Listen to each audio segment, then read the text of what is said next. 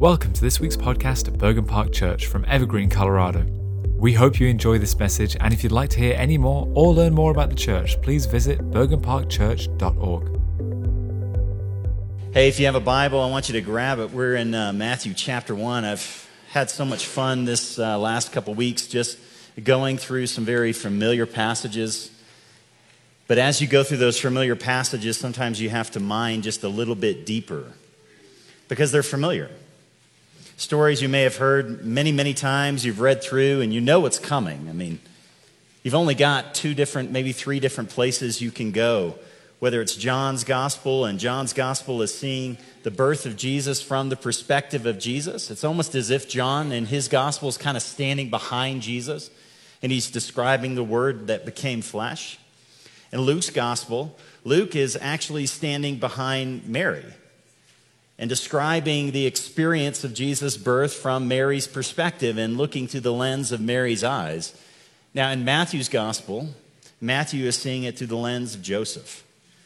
And in Matthew chapter 1, verses 18 to 25, we're going to discover something about the heart of Joseph.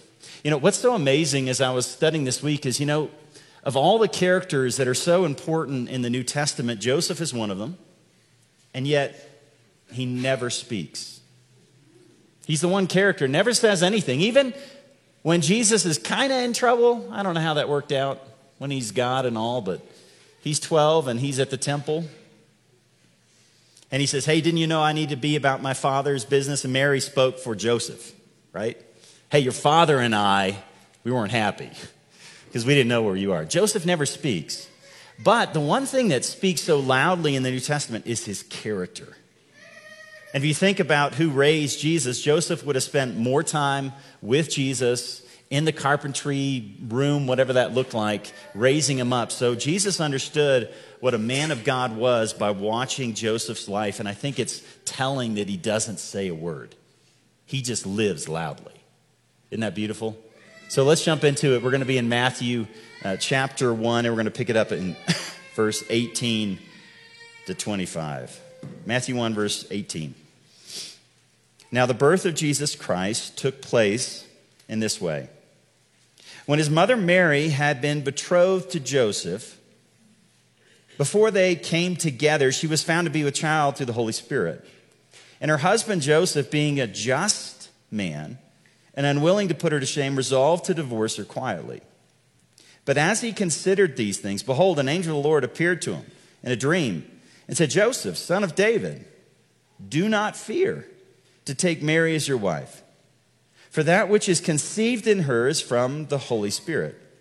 And she will bear a son, and you shall call his name Jesus, for he will save his people from their sins.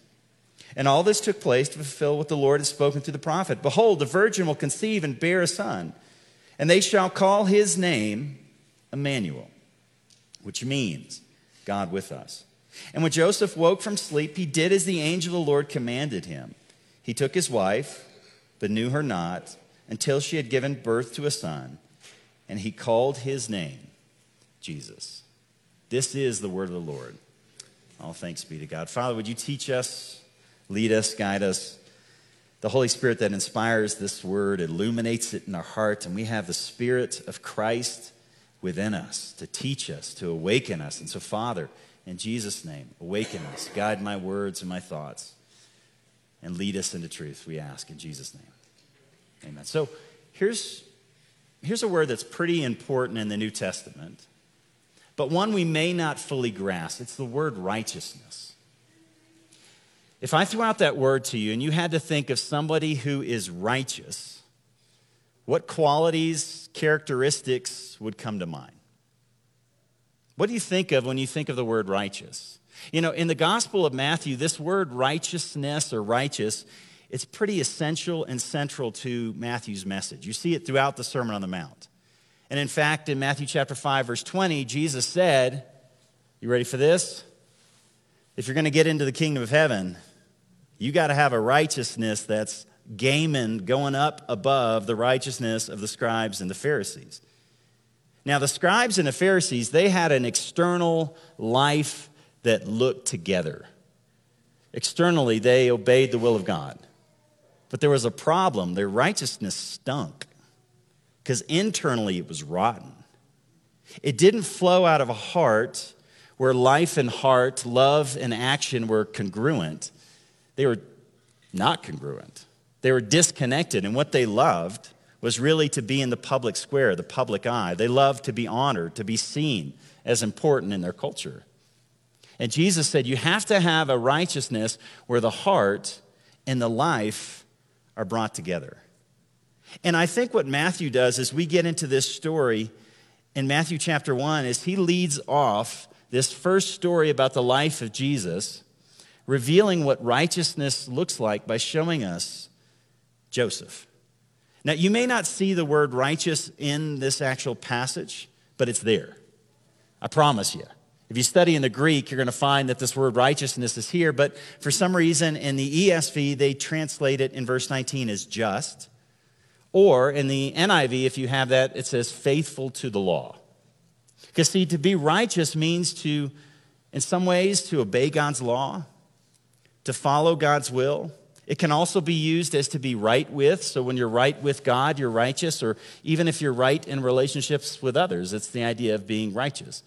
But in verse 19, we discover that what Matthew's sharing, telling us about Joseph is that he was a righteous and a just man.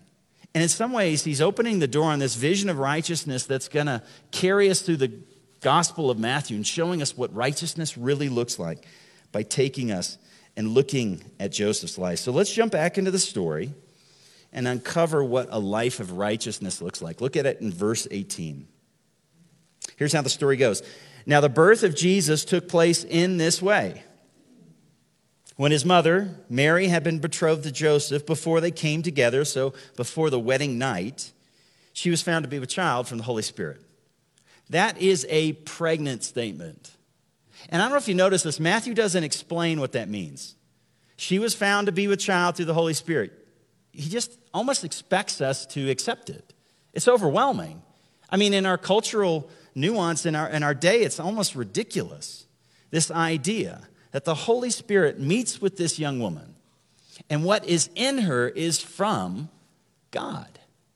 It's crazy. Isn't it overwhelming? And Matthew doesn't feel the need to explain it. His economy of words is radical. Instead, she was found to be with child by the Holy Spirit. He doesn't explain what it means. Now, to understand what's going on, we need to get a little bit into what marriage looked like back in Jesus' day. Well, what would have happened is Joseph and Mary's father would have gotten together and they put a marriage contract together. Now, you still see this in some countries. When I go to Kenya, they have marriage contracts.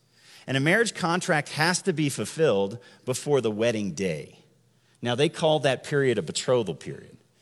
And in fact, during that time, they would view you as husband and wife. And during that betrothal period, you would have to fulfill the contract. Now, in Kenya, I have friends that are there that uh, live in Kenya, and they would pridefully say, Do you see my wife?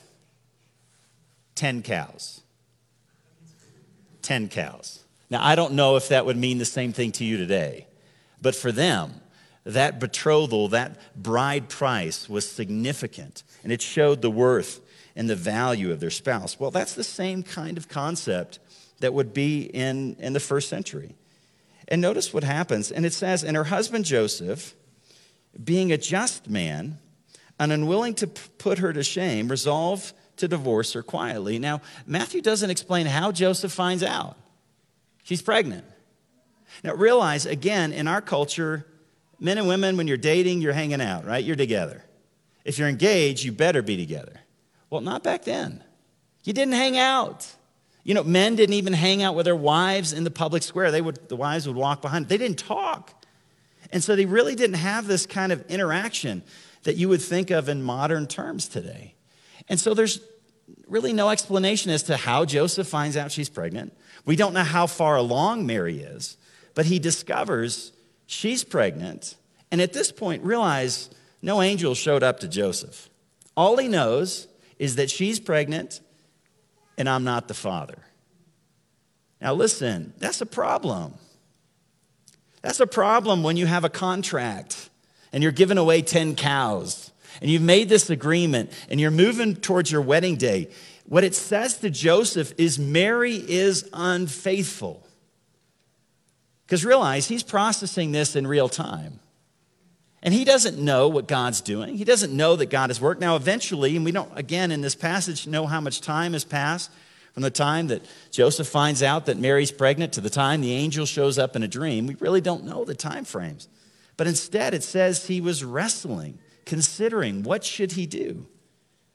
See, Joseph, Joseph has been treated unjustly, at least in this moment, right? Now, Mary, listen, again, the Gospel of Matthew is written through the eyes of Joseph, so that's where we're camping. Mary's obviously carrying a lot. To be pregnant, people can calculate conception dates, and people are going to realize okay, either Mary was unfaithful or Mary and Joseph were unfaithful together. Something's going on. There's a lot of shame that they're going to carry together as they move out into the world, even if they decide to get married. But the story that we see here in this early part of this passage that Joseph has been wrong. What's been done to him is unjust. And God's law, the Mosaic law, said you should divorce your wife for sexual unfaithfulness, for marital unfaithfulness.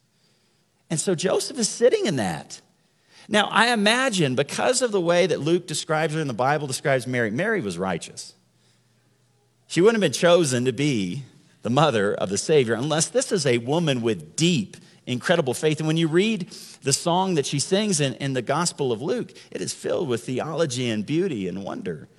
Mary was a deep woman of faith. So I imagine as Joseph's thinking she's pregnant, that just doesn't work. And there must have been that period of just absolute hurt, confusion, sadness, loneliness, wonder what is going on? This is not the way that Mary would have responded. And Matt, Matthew tells us here's how Joseph chose to react. He said, being a just man. Verse 19, and unwilling to shame her, he decides the best thing I can do is just kind of divorce her quietly, which means the pregnancy probably wasn't visible at this time. To divorce her quietly means that he's not going to go out in public. He's not going to assassinate her. You've seen this on social media. They change their relationship status to it's complicated. You start on Twitter posting about marital unfaithfulness or the importance of being, you've seen that kind of relationship dynamic. Joseph's not going to do that to Mary. And the reason Matthew says she, he's not going to do that is because he's just. And the idea is Joseph is righteous. Joseph is a man after God's own heart. And so we see in Joseph this response that's really putting the needs of Mary first. And again, realize he's been wronged. The law says here's how you should deal with it you should divorce her publicly. He doesn't go according to the strict letter of the law, does he? Instead, he takes a deeper righteousness. Jesus said, Here's the two greatest commands, and you guys know these already love God and love your neighbor as yourself. And I imagine because Joseph was a righteous man, as he's looking at this situation with Mary, he's running this situation with Mary through those two commandments. And he's saying, as my wife is pregnant and I'm not the father, what does it look like to love God right now? And listen, what does it look like to love Mary as I would want to be treated? And what Joseph does, which is remarkable, which what we're going to see that God does for us, is he shows Mary mercy. Joseph shows Mary mercy. He gives her what she does not deserve. He sacrifices himself and he pursues her best interest. And I want to suggest to you that's the essence of righteousness. The essence of righteousness that Matthew is laying before us is this idea of mercy. Now, let me clarify. When God is called holy, in the New Testament, it means that he's separate. Now, we think of holiness, and holiness is a big word, isn't it? it? Carries a lot of ideas. But it means that God is different. He is set apart. He's different than us. And one of the ways that Scripture shows that God is very different than you and I, God is merciful. Can you agree with that? God is merciful in ways I would never, never, never be merciful. And Jesus in the Sermon on the Mount shows a breadth of mercy from the heart of God that is deep and wide, and it makes God unique and distinct. And I want to say Joseph is holy because he is compassionate, he is forgiving, and he is merciful. So jump back into this passage and you kind of see that righteousness work itself out. Because in verse 20, it says, as he considered these things, he hasn't made a decision. He's wrestling with God in prayer. And see, that's when the angel of the Lord appeared to him in a dream. And I always wondered, you know, God, what, couldn't you have done this in real time with Mary and Joseph together? Have you ever thought of that? It's like, okay, Mary gets a physical manifestation of an angel, Joseph gets a dream. Just kind of bring it together, clean it up, right? But see, God wants us to trust him. And that's what's so beautiful about Mary and Joseph is the depth of their trust their reliance, their confidence in God. And he appeared to them in a dream. Now, in this passage, we're going to see three things. There's an explanation, which, hey, it's needed. My wife's pregnant. I want an explanation. There's also in this a command. And then third, there's a revelation. So explanation, command, revelation. Let's look at it. Verse 20. And Joseph, the angel says, Joseph, son of David, here's the command don't be afraid. Now, why is he afraid? Well, Mary's pregnant. And the angel's saying it's not what it looks like. I know what it looks like. It's not what it's looked like. Don't be afraid. Mary is holy. She is righteous. God is at work. So the command is do not be afraid and take her as your wife. And the explanation is what's conceived in her is from the Holy Spirit. Now, I would like a little bit more than that. If I was Joseph, I'm like, thanks for that explanation. But again, Matthew doesn't explain it. It's one of the mysteries we have in our, in our faith is that God comes through a woman. And the king is born, the creator of the universe, the one who holds all things, sustains all things, knows every hair on your head, becomes vulnerable as a child. It's a mystery. And Matthew honestly just leaves it as a mystery. So there's a command, take her. There's an explanation. But then in verse 21, there's a revelation. And the Holy Spirit says, or the angel says, she will bear a son, and you shall call his name Jesus. And notice, for he will save. He will save his people from their sins. The angel's revealing who this child will be. And Joseph is starting to realize this child is God. This child, as he's going to hear, is Emmanuel, God come with us. And the reason that God has come near and the reason the Holy Spirit has met with Mary and Jesus will be born is to rescue us, as he describes, from our sin. Now, what Matthew interestingly does in chapter 1, and then if you go all the way to chapter 26, this is getting towards the end, in chapter 26, I think it's verse 28, you're going to see bookends of he came to rescue us from our sins. And the rest of that gospel is explaining what that looks like. Now, understand this word to save means to deliver. It's the idea. And what the New Testament does is it takes stories in the Old Testament and then it takes words into the New Testament, and you're supposed to think of the story when you see the word. And so, what story are you supposed to think of when you see the word save? It's the Exodus. The Exodus story. That what Jesus has come to do is take you out of the dominion of one king, transfer you into the kingdom of his Father and of his Son. That he's come to redeem you, to rescue. It's as if we've been kidnapped and he's got to come in because we can't do anything about it. He finds us, he comes and he rescues us, he takes us for our, himself because sin is a power. It's as much something we do, but it's also a power that enslaves and twists. And so Jesus has come to rescue us. And so, what I want to do is, I want to jump past this Isaiah passage. We're going to get back to it and look how this story ends. When Joseph woke from sleep, it says he did, verse 24, as the angel of the Lord commanded him. He took his wife, but he knew her not until she had given birth to a son, and she called him Jesus. So, it's a pretty short story. I want to ask two questions. And I think these are often the two questions I like to start asking when I'm studying a passage is what is it saying about God? You know, when you study a passage, really helpful just to start with that question Who is God according to this passage, and what is God doing? And then, second, when you study a passage like this, it's important to say, Hey, where am I in this story? What does it say about me? How would I respond? So let's, let's jump into that. What is this saying about God? And the first thing it's telling us is that Jesus is God. Jesus is God incarnate who's come into the world to rescue us. But see, like the story of Joseph, who are we? Now, in the eyes of God, we were truly unfaithful. Hosea calls us a whore. We didn't keep our heart pure for God. We ran around after other idols, though we were betrothed, right? We're married. That's what salvation is. This is covenant agreement. God's rescued us. But we didn't keep our heart pure. It wasn't no Holy Spirit that met with us. No, we were out in the world. We polluted ourselves in the world. We were disobedient to God. And what did God give you? Did He give you, according to the law, what you deserve? No. He sent you Emmanuel. He sent you mercy, compassion, and forgiveness incarnate. God was righteous and he pursued us.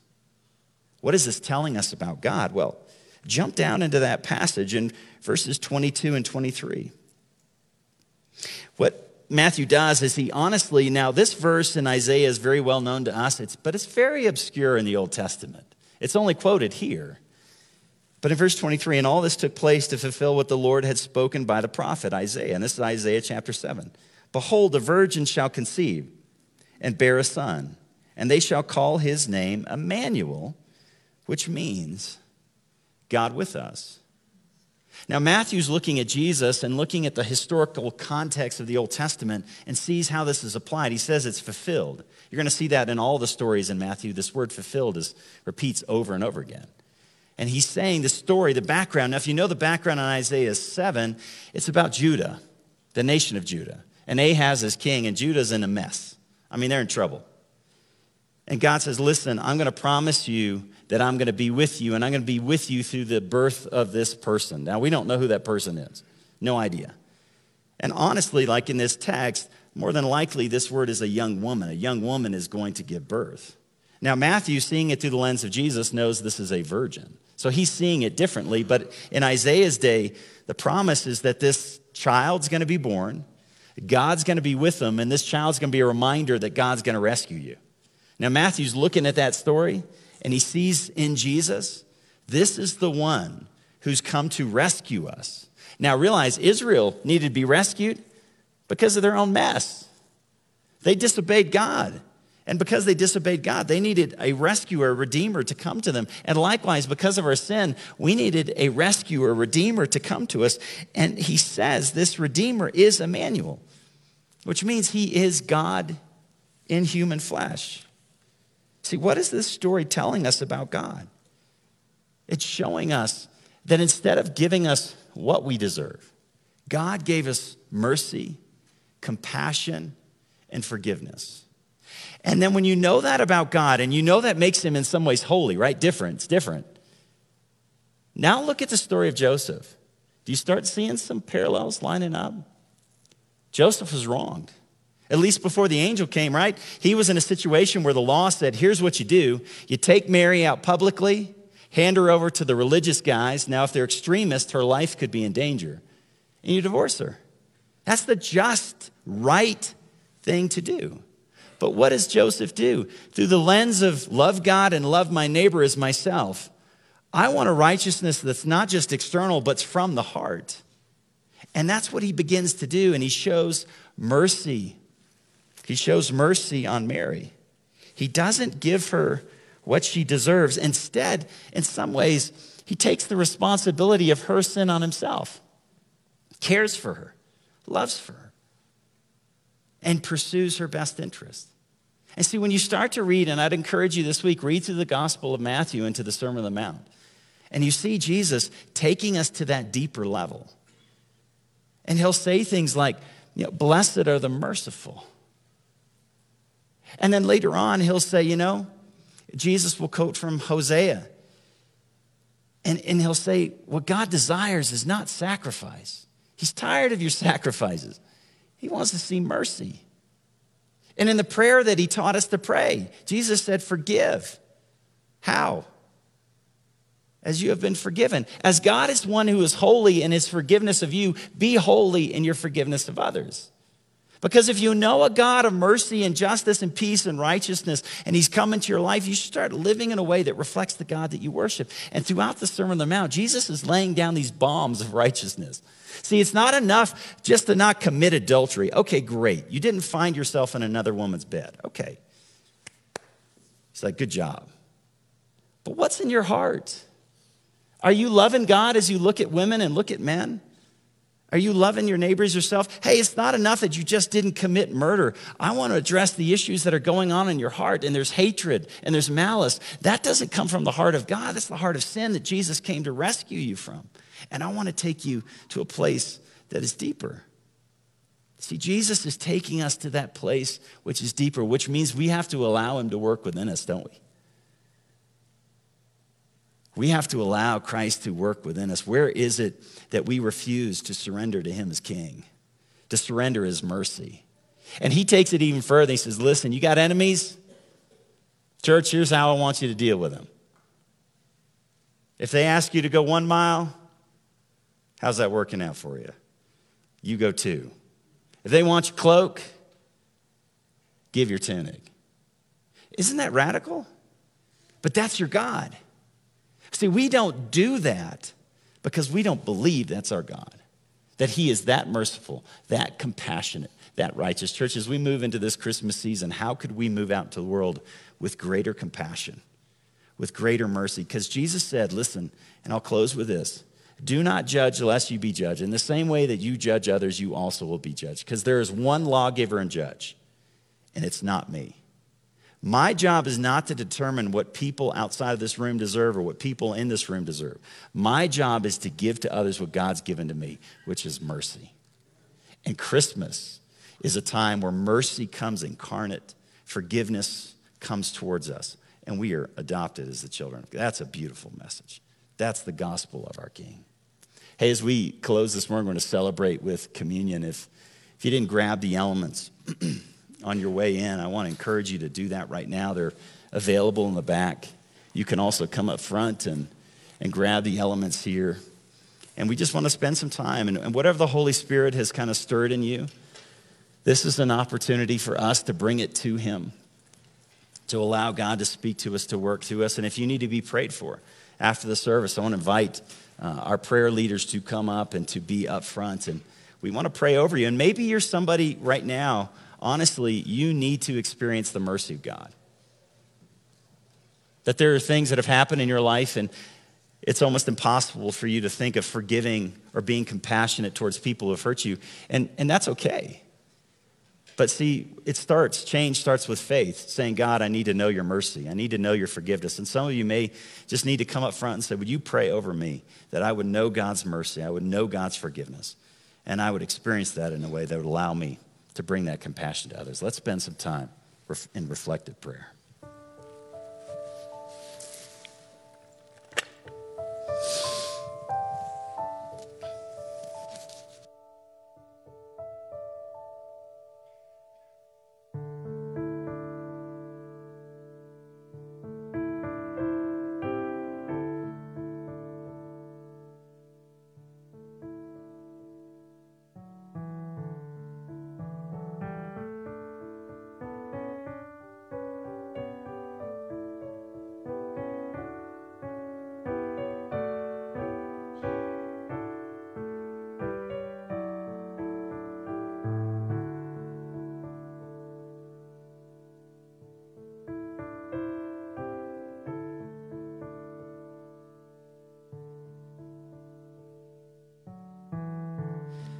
Think of these words Be merciful as your heavenly Father is merciful.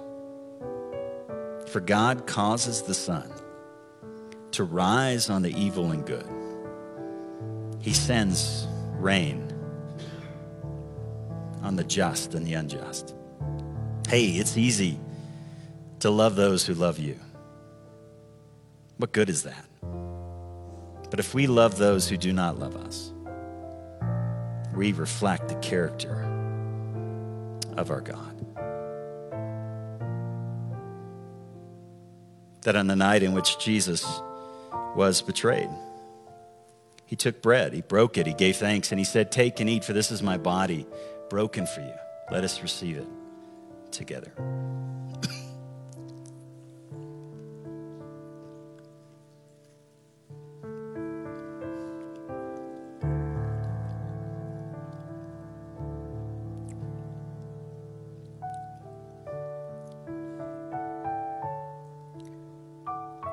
Same way, after supper, he took a cup. So this cup, it represents the new covenant, the relationship established with me through my blood. Let us receive it together.